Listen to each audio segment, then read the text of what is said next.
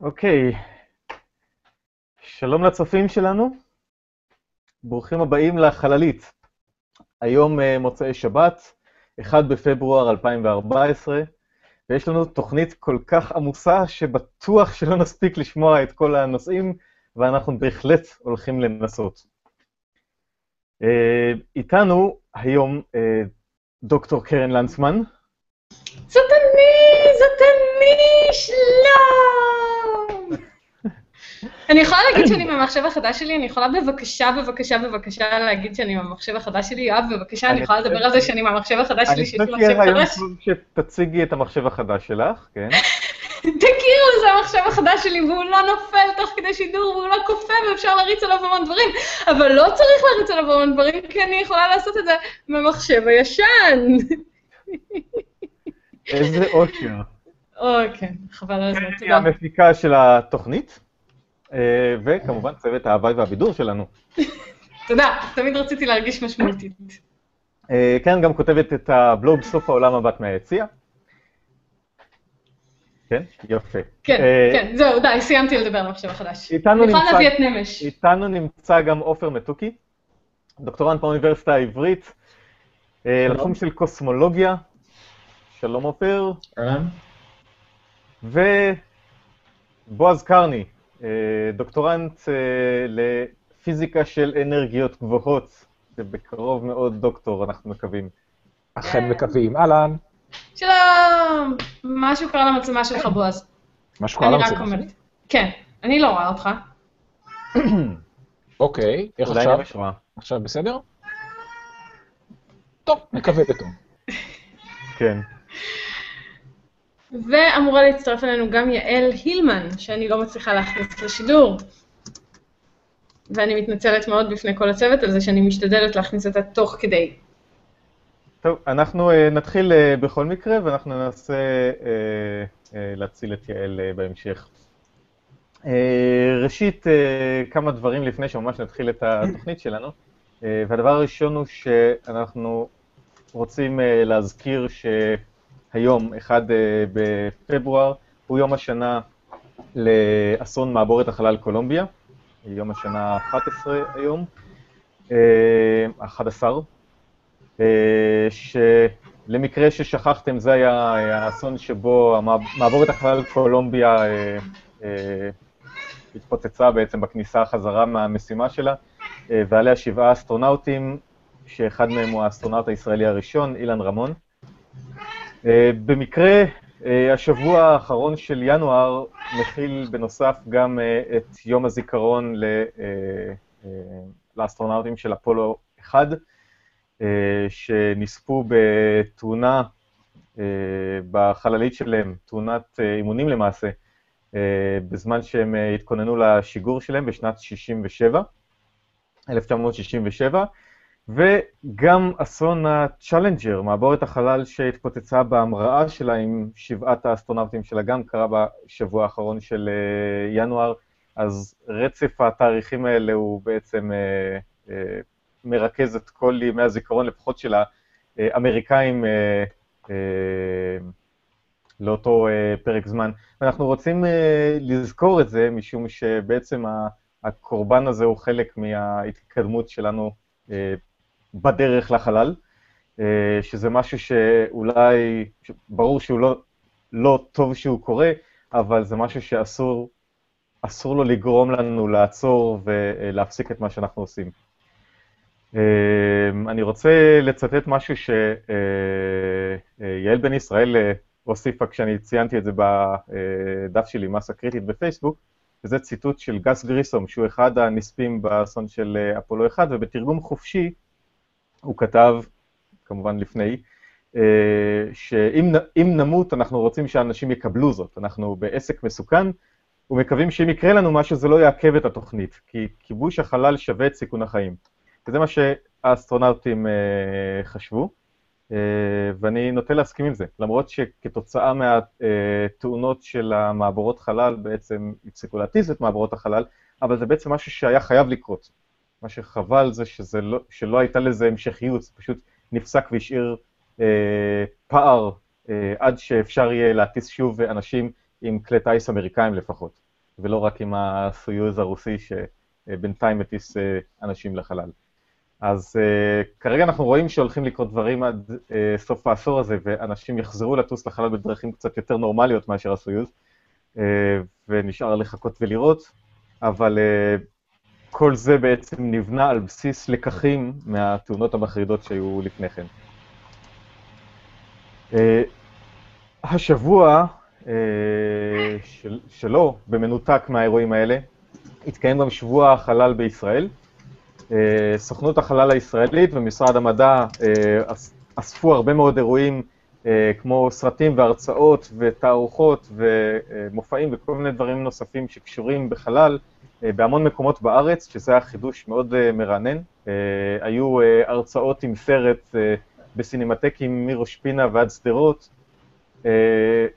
והיה ממש יפה לראות את זה ואת ההיענות של הקהל, וכך גם באירועים האחרים, היה מאוד מאוד אה, מעניין. אה, אה, אנחנו רוצים גם לעדכן מאוד מאוד בקצרה, ואני צריך את קרן בשביל זה, עדכונים ממשימת, ממשימת רוזטה, שעליה אנחנו דיברנו כל התוכנית שעברה לקראת ההתעוררות שלה. אז בואי תעדכני אותנו מה קרה. כן, ובכן, רוזטה, כן, היא התעוררה. הכל בסדר. אוקיי, סבבה. אנחנו מאושרים. ורוזטה תמשיך בתוכניות שלה, כן. אה, טוב, צריך... האמת היא שאני צריכה גם להגיד שבמאי אנחנו נתחיל לקבל ממנה תמונות, והיה איזשהו רגע של אה, פחד, כאשר במשך כמה זמן היא לא חזרה לשדר כמו שקיוו, אבל היא חזרה והכל בסדר, והנה התמנונית שקשת הרשתה לי להשתמש בה, כדי להדגים את רוזטה שערה עם עיניים פקוחות. The end. כן, כי אם, את, אם uh, אתם רוצים לשמוע עוד פרטים, אז התוכנית הקודמת שלנו uh, הייתה מלאה בפרטים uh, שקשורים במשימה הזו ומה הולכת לעשות. וכישורים. וכישורים, כן, יש הרבה כישורים ביוטיוב. Uh, היו שם, זו פשוט אחת המשימות הכי מגניבות שהולכות להיות השנה, אז uh, כדאי. אנחנו נעקוב אחרי זה. כן. ולכבוד שבוע החלל, גם הוזמנתי להתארח בפודקאסט, בפודקאסט על כתפי גמדים של ערן אבירם ואורי ליפשיץ. אה, חברים טובים, שהפודקאסט שלהם עוסק במשחקי תפקידים, אז אה, הפעם דיברנו על אה, משחקי תפקידים בחלל, והיה נחמד ומשעשע. אז תודה ערן ותודה אורי. כן, אורי הופיע אצלנו אפילו בתוכנית. נכון. אבל לא מספיק, יש לציין. אנחנו נעשה מאמצים. אני מנסה, אני מתנצל שוב, אני מנסה להזמין שוב את יעל. אני מבקשת מכל הצופים שמאמינים באיזושהי ישות עליונה כלשהי, שיחזיקו אצבעות. שהישות העליונה תחזיק אצבעות. קדימה, קדימה, יש לנו תוכנית תורה עמוסה ואתם לא נתתם לי לקצץ לכם 40% מהדברים שרציתם לדבר עליהם. אז אני עכשיו אדבר על הנושא הראשון שרציתי, וזה על הרובר סיני יוטו. זוכרים אותו? הנה הוא כאן, אה, בתמונה. אה, הסינים הנחיתו בחודש שעבר אה, חללית על הירח, אה, במשימה מאוד מאוד מיוחדת, מאוד יוקרתית, ראשונה מסוגה, זה המון המון המון זמן. הנחתת נחתה כמו שרד והתחיל להסתובב מסביב ולצלם ולחקור ולעשות כל מיני דברים כאלה. הבעיה העיקרית על הירח זה שיש שם... אין שם מספיק גבינה. ש... אני לא בטוח שזה נכון, לא היו בכל המקומות. Uh, אז uh, הבעיה העיקרית על הירח זה שיש לו לילה מאוד מאוד ארוך. הוא נמשך שבועיים של כדור הארץ, זאת אומרת 14 ימים של כדור הארץ, ובזמן הזה הטמפרטורה יורדת מאוד מאוד מאוד נמוך. Uh, ולכן קשה מאוד לשרוד את הלילה של הירח. אז מה שתכננו לעשות זה שהרובר הזה יקפל את האנטנות והמצלמות ויסגור אה, את הפאנלים הסולאריים עליהם, וככה ישאיר את כל הרכיבים שלו אה, חמים. יש לו אה, גנרטור שמסוגל להפיק אה, חשמל גם בלילה, גנרטור גרעיני, ולכן הם יכולים, הוא יכול ככה לשרוד את הלילה הירחי, והוא באמת עשה את זה, הוא שרד לילה ירחי אחד כזה, ובשבוע האחרון התחיל הלילה השני, ואז הגיעו החדשות הלא כל כך טובות. הוא לא, לא הצליחו לסגור אותו כמו שצריך. אחת הכנפיים לא הצליחה להתקפל כנראה פנימה. אני אומר כנראה כי לא שחררו את כל המידע, אה, רק אמרו שיש איזושהי, אה, אה, איזושהי אנומליה או משהו, משהו כזה די לקוני, אבל היו כל מיני אה, דיונים באינטרנט של, אה, של אה, כל מיני אנשים שידעו קצת יותר פרטים, אה, אז כנראה שלא הצליחו לקפל אותו כמו שצריך, אבל את הלילה אי אפשר לעכב, אז הוא נכנס ללילה ואנחנו לא יודעים מה איתו. אז אה, אנחנו לא נדע, אה, סביר סביר שהתקלה הזו רק תתפתח ולמעשה הוא לא יצליח לשרוד את זה, אבל אנחנו נשאר אופטימיים ונחזיק לו אצבעות לעוד אה, שבוע ומשהו עד שהשמש תזרח שם שוב ותתחיל לחמם אותו, ואז הוא יתחיל, אה, אה, אפשר יהיה להפעיל אותו שוב. ואנחנו אז נראה אם הוא מצליח להיות מופעל או שהמשימה שלו בעצם נגמרה. בכל מקרה, הנחתת, צ'אנגה 3, אה, שהביאה אותו לשם עדיין פעילה, יש לה טלסקופים שמסתכלים על, ה, אה, על הכוכבים ועל כדור הארץ בכמה אורכי גל אה, שבעצם זה הטלסקופ היחיד, על ה... שני הטלסקופים היחידים על הירח כרגע, זה לא משנה באיזה אורך גל הם מסתכלים, זה פשוט, עצם זה שהם עושים את זה זה הישג. אז החלק הזה עדיין עובד. אז גם אם הרובר סיים את חייו, עדיין המשימה הזו יכולה להמשיך עוד קצת. אה, אז אנחנו נחכה בקוצר רוח ונשמע פרטים בתוכנית הבאה. אה, האייטם הבא שלנו הוא אה, אייטם של בועז על גרביטציה, תורות גרביטציה קוונטית, אמרתי את זה נכון? אני רוצה לציין רק שזה נכון נשמע, זה מה זה נשמע ניו אייג'י? כאילו, הכבישים, ה... כל דבר, כל דבר ש, אה, שמתבסס על מדע יכול משמש גם את אה, אנשי ה-New Age וכל מיני... טוב, אנחנו, אנחנו כן. מדברים על תורות די חדשות, אז... הן אכן New Age. הן אכן סוג של New Age, כן. אנחנו לא ניכנס לתיאוריות גרביטציה קוונטית, ולא רק בגלל שצריך הרבה מאוד התעסקות מקדימה, אבל מה שמעניין... שני תארים בפיזיקה לפחות. למשל. אבל מה שמעניין ומה שנורא מגניב בעיניי, תורות כאלה, תורות של גרביטציה קוונטית, שזה בעצם תורות שמנסות לשים, להכניס את כל הפיזיקה שאנחנו מכירים למסגרת תיאורטית אחת. הן תורות מורכבות, הן, זה, זה, יש סיבות מאוד טובות שבגללן זה לא כל כך פשוט, לא ניכנס לזה, אבל מה שמעניין זה שאת התורות האלה נורא נורא קשה לבדוק במעבדה. זאת אומרת, המעבדה הכי גדולה, הכי משוכללת שאנחנו מכירים היום, המאיץ חלקיקים הגדול אה, בשוויץ, ה-LHC, לא יכול להגיע לאנרגיות שמאפשרות לבדוק את, ה... אה, אה, לבדוק את התורות האלה, לבדוק אפקטים של התורות האלה. אה, ואז אה, נזכרו, אה, נזכרנו, שיש לנו מעבדה אה, הרבה יותר טובה מזה, וזה היקום שאנחנו מסתכלים עליו. אמ, ומסתבר שאפשר בתצפיות אה, אסטרונומיות, בתצפיות קוסמולוגיות, לבדוק, אולי לנסות להפריך או לאשש אה, תורות כאלה, עד וכולל שנעשה שימוש במראות שאסטרונאוטים השאירו על הירח, שיואב אולי יזכיר לנו מתי פעם אחרונה היה בן אדם על הירח, אבל זה היה די מזמן, אה, ועדיין משתמשים בזה. אמ, אז, אז קצת אולי הסבר למה הם עושים, אה, למה, למה מחפ, מה אנחנו מחפשים בתצפיות האלה. אה, תורות, רוב התורות של אה, גרביטציה קוונטית מכילות איזושהי הפרה של עיקרון חשוב של תורות, תורת הגרביטציה שאנחנו מכירים כיום, היחסות הכללית, שזה עיקרון שנקרא עקרון ההתאמה. מה שאומר עקרון ההתאמה, באופן בסיסי, אם אנחנו מסתכלים על גוף, אנחנו יודעים שלגוף יש מסה. אה, מה שלומדים כשלומדים פיזיקה לעומק, זה שבעצם למסה יש שתי הגדרות שונות. יש לנו מסה אחת שאומרת אה, כמה חזקה הגרביטציה שהגוף מפעיל או שפועלת על הגוף, ויש לנו הגדרה אחרת למסה, שזו הגדרה שאנחנו מכירים מהיום-יום, שזה אומר כמה קשה להזיז את הגוף. של שתי הגדרות בלתי תלויות למסה, ועקרון ההתאמה אומר שהן זהות. זאת אומרת שמסה לפי הגדרה אחת של גוף זהה למסה לפי הגדרה השנייה, והתורות של הגרביטציה הקוונטית אומרות שיש איזושהי סטייה קטנה מזה. מה זה סטייה קטנה?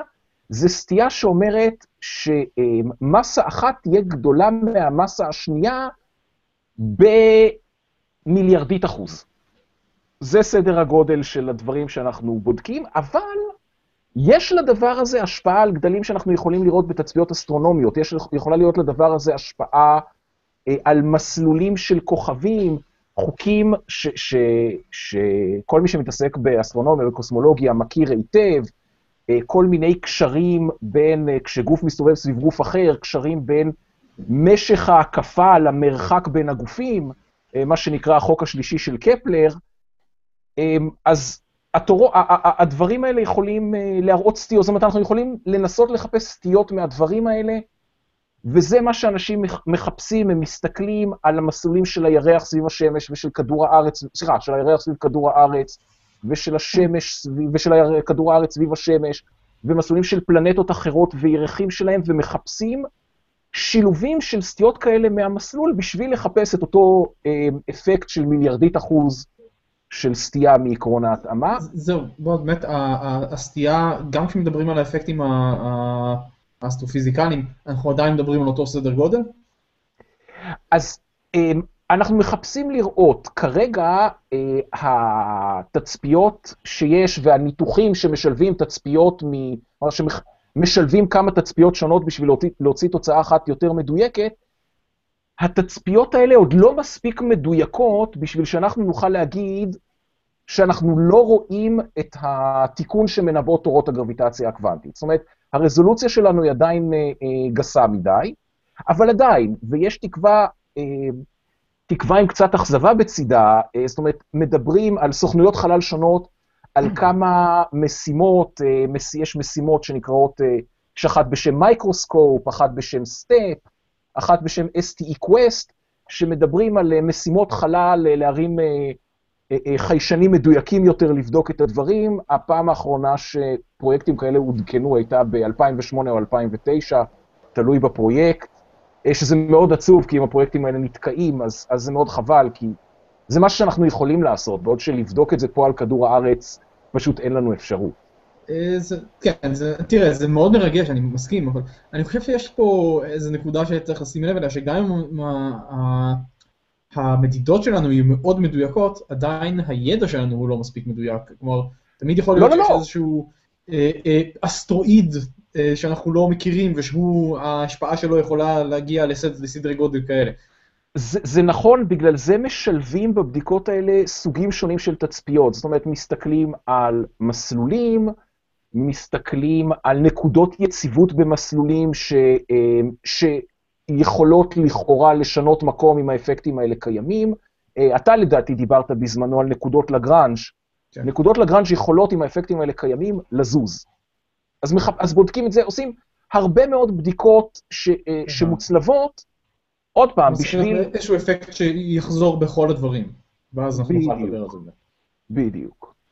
אוקיי. יחזור בכל הדברים, וההופעה שלו במקום אחד וההופעה שלו במקום שני, החיבור של שתיהן נותן רמת דיוק יותר גבוהה מאשר כל אחת בנפרד.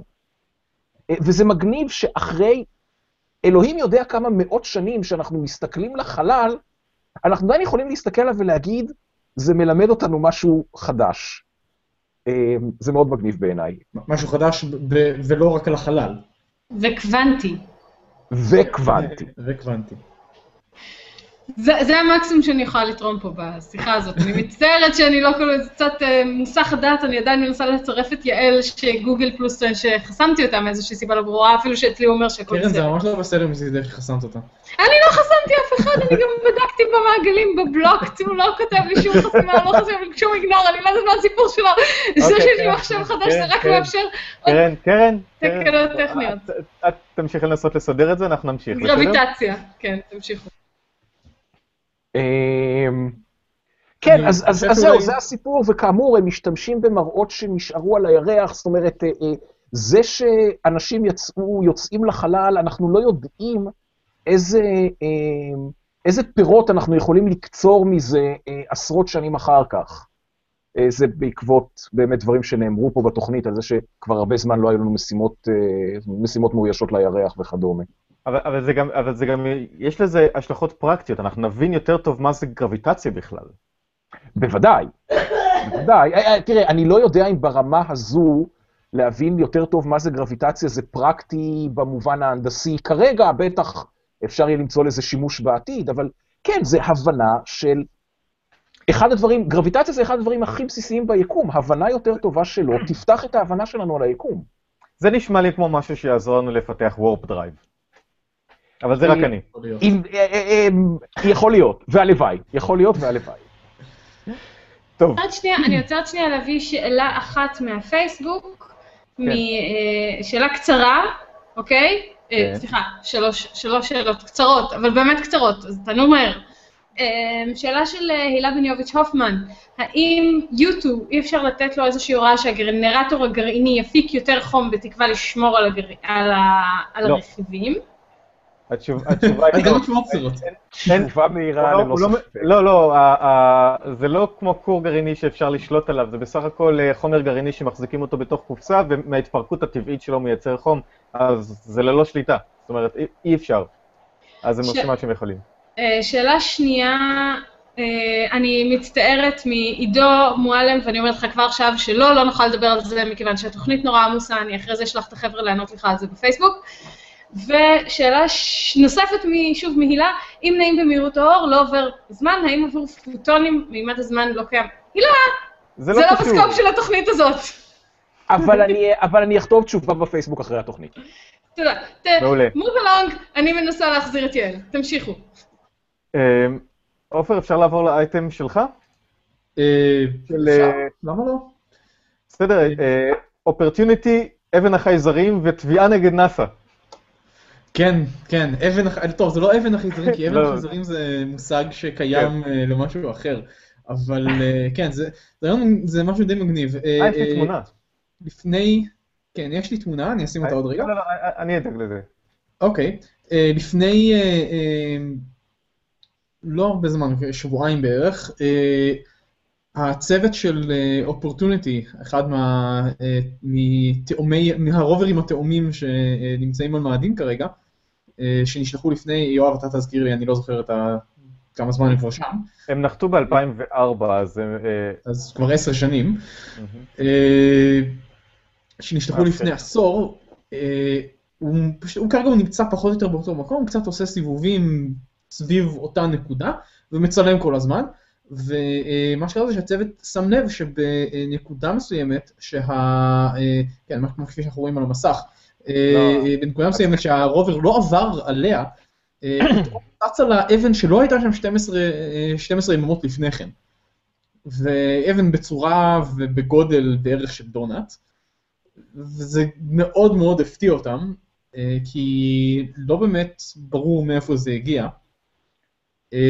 הם העלו שתי השערות, אחת, והיא פחות סבירה, זה שזה תוצאה של איזושהי פגיעה של מיקרו-מטאוריט בקרקע איפשהו באזור. אבל לא היו שם עדויות לפעילות של מיקרומטאוריטים לפני כן, אז, אז לא, זה נראה פחות סביר.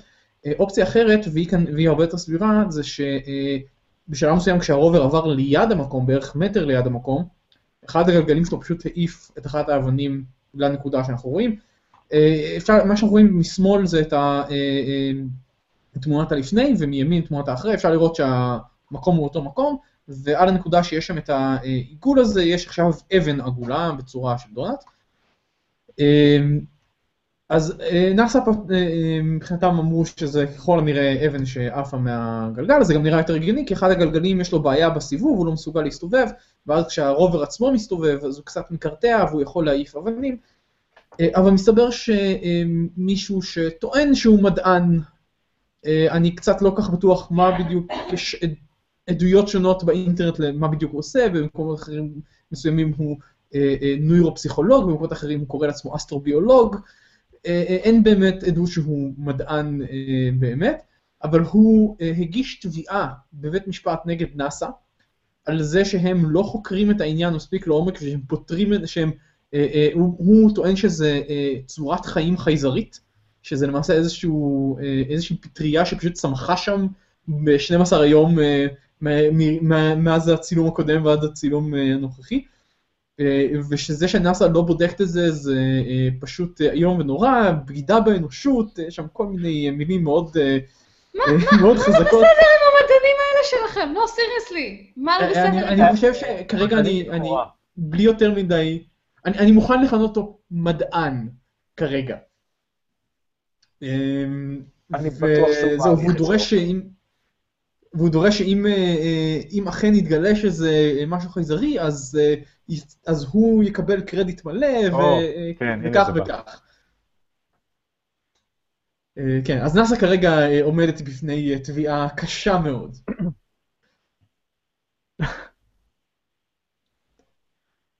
אוקיי. אז זה, זה עדיין, עדיין יש לזה כמה תיאוריות מעניינות של איך זה הגיע לשם, זה עדיין תעלומה מסוימת, כי כן, זה לא אני... ודאי שזה מהגלגל, אבל גם לפי מה שהבנתי, אופרטיוניטי נמצאת עכשיו באזור משופע. זאת אומרת, באזור משופע לפעמים קורה שיש אבנים שמתגלגלות, והן נעצרות במקום שהם לא היו בו קודם. טוב, ובשביל זה צריך משהו שיגרום להם להתגלגל. רוח. יש ממש רוח על מאדים? חשבתי שיש שם בקושי אטמוספירה. כשיש שם רוח חזקה, אז יש שם סופות חול uh, רציניות. כן, אבל, אבל אז uh, אני מניח ש... לא יודע, זה... הייתה יודעת על זה. זה לא, לא יודע. מצד שני, גם רובר שעובר על האדמה ליד יכול אה, לגרום לאיזה סלע כן, להתגלגל, זאת אומרת... זה באמת האופציה העדיפה כרגע. טוב, מעניין. אני, אני, אני חושב שנאסא תעמוד בזה. בכל אופן. נראה לי. אני יודע, אולי קיצצו להם גם את התקציב לייעוץ המשפטי. כן, איך תדע. מצד שני, סוכנות ממשלתית, אני בטוח שהם מכוסים מהצד הזה. למה אתם כאלה אופטימיים? לנאסא אין תקציב נקודה, לא לייעוץ משפטי, לא לשום דבר. אם היה להם תקציב הם היו טסים לירח. אז עכשיו אנחנו טסים לחגורת האסטרואידים. אה, ותגלית מעניינת מטלסקופ החלל הרשל, שלמעשה כבר אה, לא בין החיים, אה, כבר כמה, כמה זמן לא פעיל, אבל ממידע שהוא אסף לגבי אה, האסטרואיד הגדול בחגורת האסטרואידים הראשית, שנמצאת בין מאדים לצדק. האסטרואיד הגדול נקרא קרס, או סרס, או צרס, תלוי איך אתם בוחרים לבטא את זה. אה, הוא האסטרואיד הכי גדול, הוא האסטרואיד הראשון שהתגלה למעשה, בגלל שהוא גדול, הוא בקוטר של 900-950 קילומטר, אה, ולמעשה הוא עגול, בגלל הממדים שלו, בגלל המסה שלו. אה, ולכן למעשה רשמית היום הוא אפילו לא אסטרואיד אלא כוכב לכת ננסי. אז הנתונים החדשים ש... אה, שהתגלו פורסמו על ידי סוכנות החלל האירופאית השבוע, והם שיש סביבו אדי מים, שהוא מוציא החוצה אדי מים, מה שמחזק את הטענה שהוא עשוי שכבות של סלע ועליהם קרח, וכמו שאנחנו ראינו גם מ... אנסלדוס, הירח של שבתאי, וכנראה גם מהירח אירופה, הירח של צדק, שיש התפרצויות של אה, אה, מים החוצה, אז כנראה שגם שם, ויכול להיות שיש שם ממש אטמוספירה של מים. עכשיו, על קרס אנחנו לא יודעים, לא יודעים כלום, זאת אומרת, הוא אמנם הרבה יותר קרוב מצדק, אבל אף פעם לא עברה לידו חללית. אה, וכל זה ישתנה בעוד שנה בערך, בתחילת 2015, כשהחללית דון אה, תגיע אליו, ואז אנחנו נלמד משהו חדש על אה, אובייקט גדול וחשוב במערכת השמש. אז זה ממש מעניין, וגם עצם העובדה שגילו עוד מקור מים על כדור הארץ, במערכת השמש, זה גם כן אה, משהו מאוד חשוב לנו, להתיישבות העתידית שלנו, ולכל מי שחושב שיש סיבה שחייזרים יבואו לפה בשביל לגנוב לנו את המים, אז יש לנו משהו אחר להציע להם במקום. עכשיו אנחנו אה, נעבור לרשת החלל המגנטית של עופר. היא לא שלי, היא של ג'קסה. אה, ג'קסה, סוכנות החלל היפנית. הרשת החלל הזו אה, היא למעשה הדרך שלהם כרגע לטפל בזבל חלל. אה, ואני לא מדבר על, אה, על פיראטים נועזים ש... שצדים חלליות, אלא על הזבל כמו שמופיע בסרט גרביטי, שעלול לסכן חלליות, לוויינים ושאר דברים.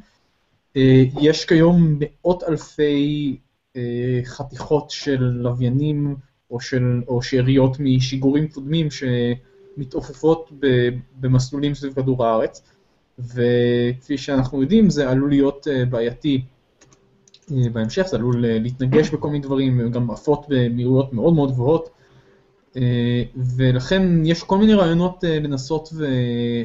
ולהעלים אותם מהמסלולים האלה, לשרוף אותם באטמוספירה. רוב, ה... רוב הרעיונות האלה מתבססים על משהו ש...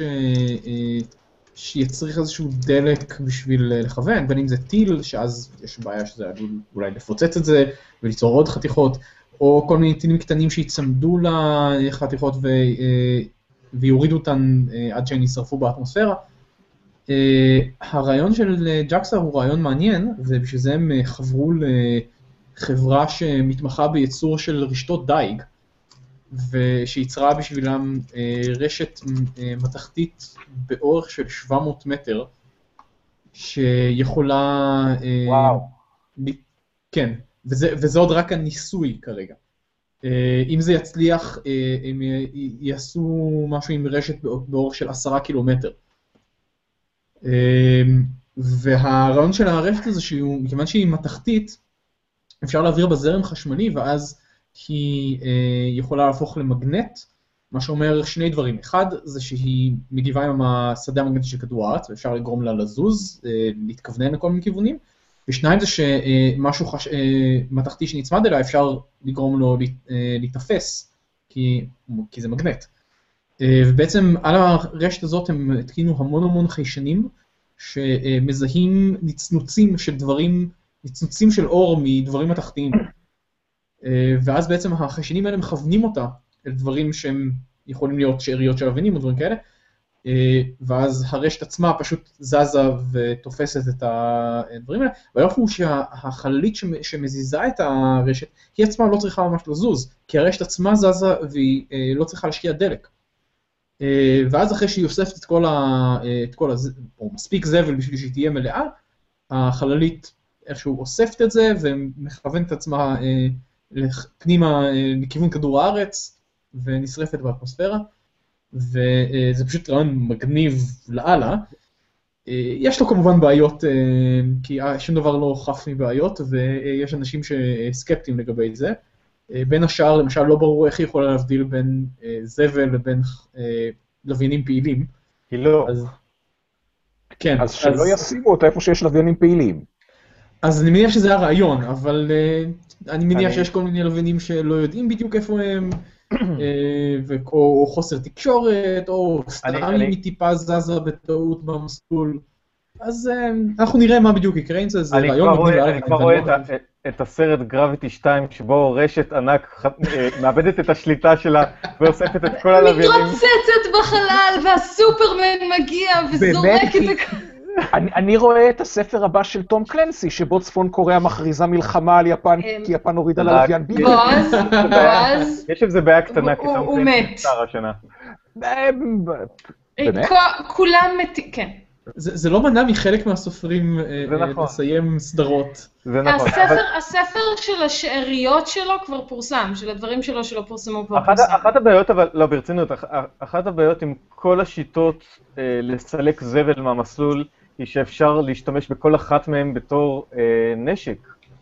כי מישהו יכול לקחת את הרשת הזו, לשגר אותה על, על, על הטיל שלו, אה, בשביל ללכוד את הלוויין של, ה, של המדינה שאיתה הוא מתחרה, או שהוא באיזושהי סוג של מלחמה נגדו.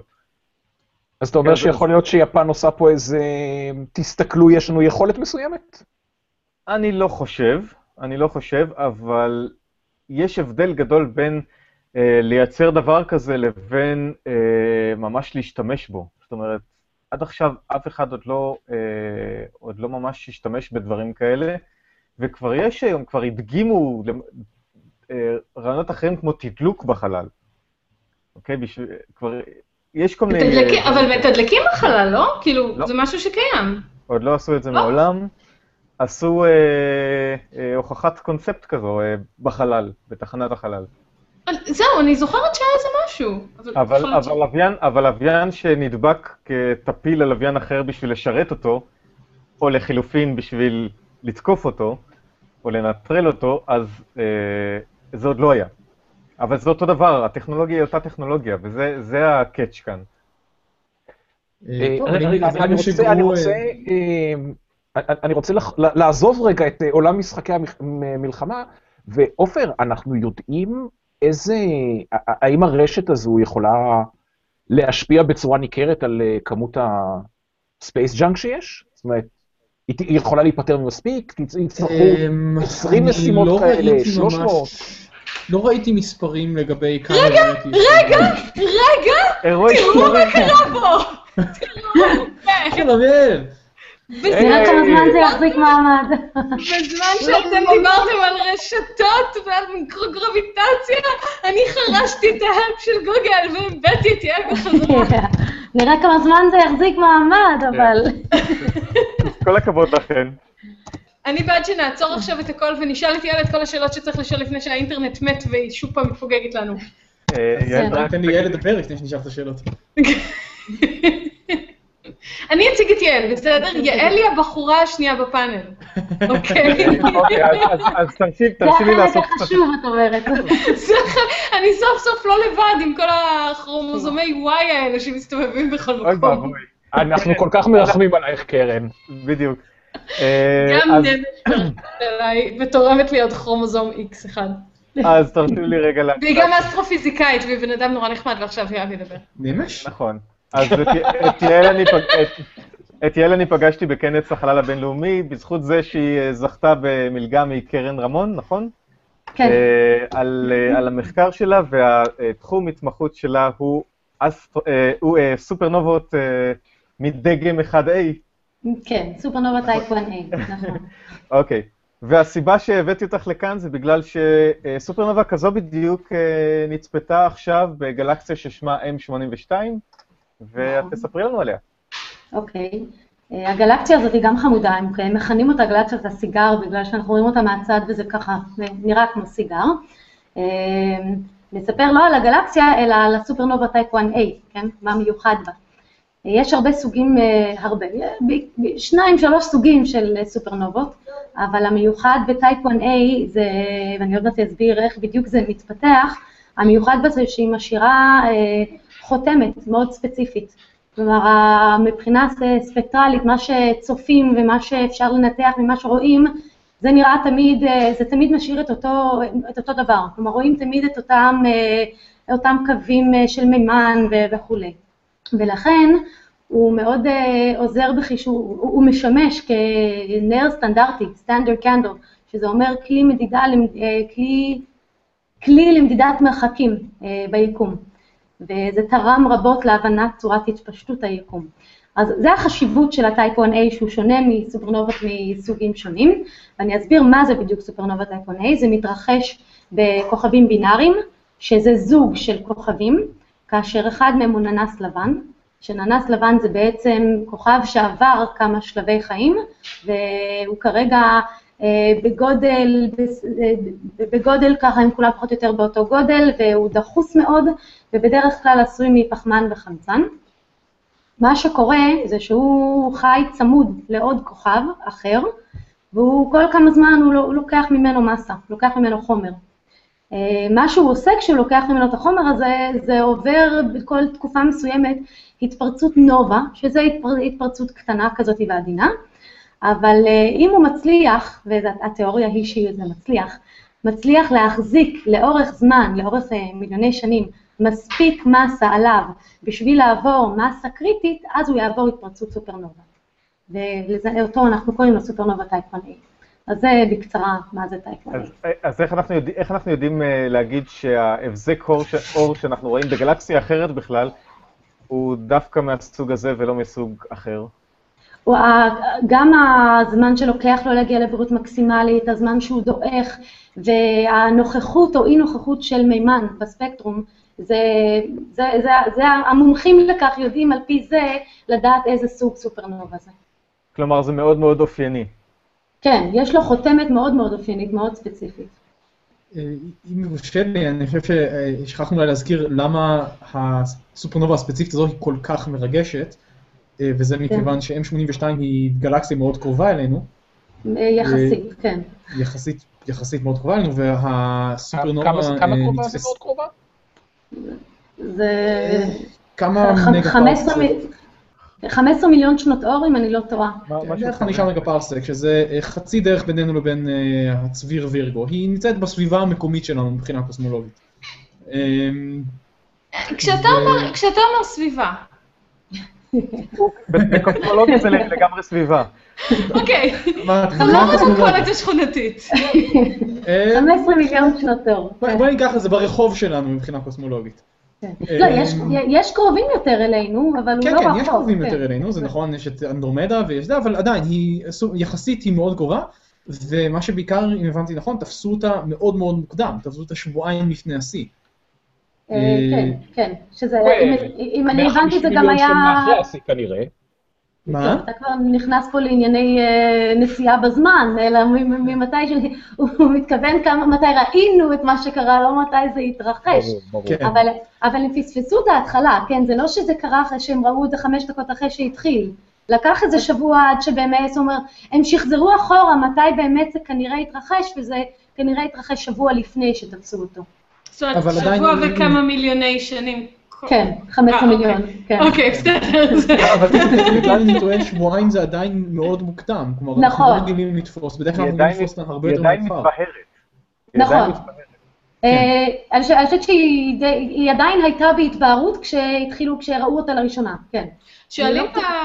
שואלים בפייסבוק, בדיוק הזזתי את הזה, תומר אביה שואל, האם אפשר לראות את הסופרנובה בלי טלסקופ? לדעתי כן, נכון? אתם יצאתם... לא, לא, אי אפשר לראות את הגלקסיה הזאת בכלל בלי טלסקופ. אבל עם טלסקופ רגיל אפשר לראות אותה? כן, הבהירות שלה כרגע זה בערך 10, זה אומר שעם טלסקופ חובבים לא גדול במיוחד אפשר לראות אותה. awesome. וזה אחד הדברים שגם היו מגניבים, כי גילו את זה במקרה תוך כדי שיעור אסטרונומיה באוניברסיטה בבריטניה. הפרופסור לקח את הסטודנטים שלו לטלסקופ לראות אותה, ואז בטעות גילו אותה, ואחרי זה פשוט האינטרנט היה מלא בתצפיות חובבים, תמונות של תצפיות חובבים של הסופרנובה.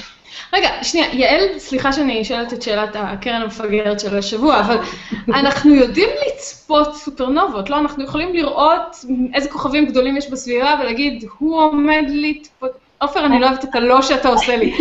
שאלתי מכוונת למומחית לסופרנובות, לא לסתם דוקטורנט לאסטרופיזיקה. לא, לא, עופר צודק.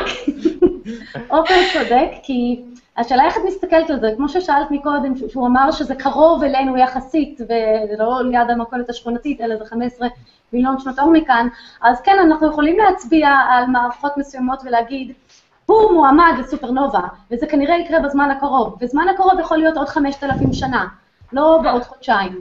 אז אנחנו לא, אנחנו לא יכולים לקחת טלסקופ ולהדביק אותו לאיזושהי מערכת מסוימת כדי לחכות לראות מתי זה יקרה, לא ייתנו לאף אחד זמן, זמן טלסקופ כזה. כי זה יכול להיות uh, עוד שבוע וזה יכול להיות עוד 5,000 שנה. ובזמני uh, כוכבים זה אותו דבר פחות או יותר, זה לא... המדע, המדע שלכם לא מאוד מדויק, אני חייבת להודות, יחסית למדע מדויק. בשביל מדעים מדויקים. המדע שלנו, קרן, המדע שלנו נורא מדויק, זה היקום שלא מדויק. לא מתאים למדעים. אבל היקום משתדל. רגע, ועוד משהו, אני... אם כך, אז בעצם, מה, איך אנחנו יודעים לתפוס סופרנובות? רק כאשר אנחנו רואים אותה פתאום? כן. כן, ממש כך. יש טלסקופים שכל המטרה שלהם זה לאתר סופרנובה, והם ישר מעבירים מידע לטלסקופים אחרים שמתמקדים על זה, ואז יש לנו מכמה טלסקופים במקביל את אותה סופרנובה. That sucks. כן, כמו שכשלמדתי בתואר השני, אז נאמר שהאנשים, הדוקטורנטים שכנראה הכי מבאס להם, הדוקטורט שלהם הוא הכי מבאס, זה אלה שמתבססים על סופרנובות, כי לחכות שאחת כזאת תתפוצץ. יש לנו אחת כזאת אצלנו בפאנל, אתה מתבקש לא לבאס את האורחת שלנו. אם אני זוכר נכון, אז אני קראתי שהסופרנובה מהסוג הזה, האחרונה ש... שראו הייתה לפני איזה 20 או 30 שנה. של... במרח... מבחינת הקרבה, ראו רחוקים יותר, ראו, אבל היא מאוד מיוחדת כי היא יחסית קרובה ואולי נצליח באמת ללמוד ממנה הרבה. כלומר, הקודמת שמשווים אותה, כן, שפעם האחרונה שהיה אחד בכזה מרחק היה בשנת 77, אם אני לא טועה. יש, יש, יעל, משהו שאנחנו מחפשים, שאנחנו חושבים שאנחנו יכולים ללמוד, זאת אומרת, קונקרטי, בוודאי שיש הרבה דברים ללמוד, אבל יש משהו ספציפי שאנחנו אומרים, אולי הסופרנובה הזאת תוכל ללמד אותנו? אני לא חושבת שמח... אני באמת לא, לא, לא בטוחה איך לענות על השאלה הזאת, אני לא יודעת בדיוק, אבל אני יודעת שבכלל, okay. הרבה פעמים בדברים כאלה, זה יותר בוא נגלה את הלא נודע, ואז נראה מה אפשר ללמוד מזה. אם יורשה לי, אני פשוט מאוד הסתקרנתי בקשר לסופרנובה הזו, אז אני דיברתי עם אנשים אצלנו בבניין. יש דברים מסוימים, אני חושב שאולי כדאי להבין שסופרנובות, עד כמה שאנחנו כן יודעים דברים מסוימים לגביהם, הם עדיין עד היום אחד מהדברים שאנחנו, יש שם המון תהליכים שקורים. יש תהליכים שקורים בשניות הראשונות, ואז אחרי זה בדקות הראשונות, ואז אחרי זה בשעות הראשונות, והתהליכים האלה הם תהליכים שונים, וכל אחד מהתקופות זמן האלה, אנחנו מבינים אותו חלקית, יש לנו השערות אז, אז אני חושב שככל שאנחנו מתקדמים יותר אה, מוקדם, תופסים אה, סופרנובה יותר מוקדם, אנחנו יכולים לגלות יותר על התהליכים שאנחנו לא מבינים אותם עד כדי כך טוב. אולי זה היה היתרון בלתפוס אותו עוד בהתבהרות, ולא כשהוא עוד היה בדעיכה. כן, למשל. אז כרגע הוא עדיין בהתבהרות, דרך אגב. הוא עדיין מתבהר? אני חושבת שהוא התחיל להתייצב. אני חושב שזה ממש עכשיו אמור להיות שיא בערך, לא? יכול להיות, יכול להיות. אתמול אמרו בימים הקרובים, אז יכול להיות שזה זה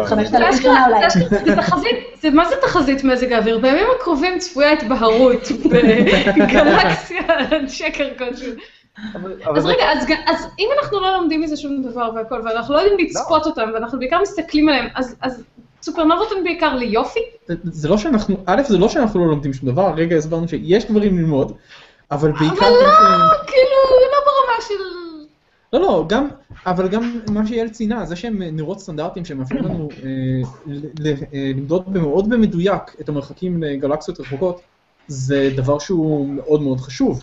כי אה, המרחקים של גלקסיות זה דבר שהוא מאוד חשוב בקוסמולוגיה בשביל להבין תהליכים קוסמולוגיים, בשביל להבין, אם, אם, כלומר השגיאות במרחקים בהחלט יכולות להשפיע על המודלים שאנחנו מסתכלים עליהם. אז זה בפני עצמו זה כבר דבר שהוא מאוד חשוב, ויש עוד המון דברים שאפשר ללמוד מזה. לא, אבל, אבל כאילו להשתמש בסופרנובה בשביל מד מרחק, סליחה על זה, אבל זה נשמע לי כזה המעטה בערך של הסופרנובה. זה המד מרחק, הוא המד מרחק הכי הראשון ברשימה, זה לא סתם. בדיוק, כי אין לנו משהו אחר. אין לנו משהו אחר טוב. אנחנו רואים נקודות בשמיים. לייזר?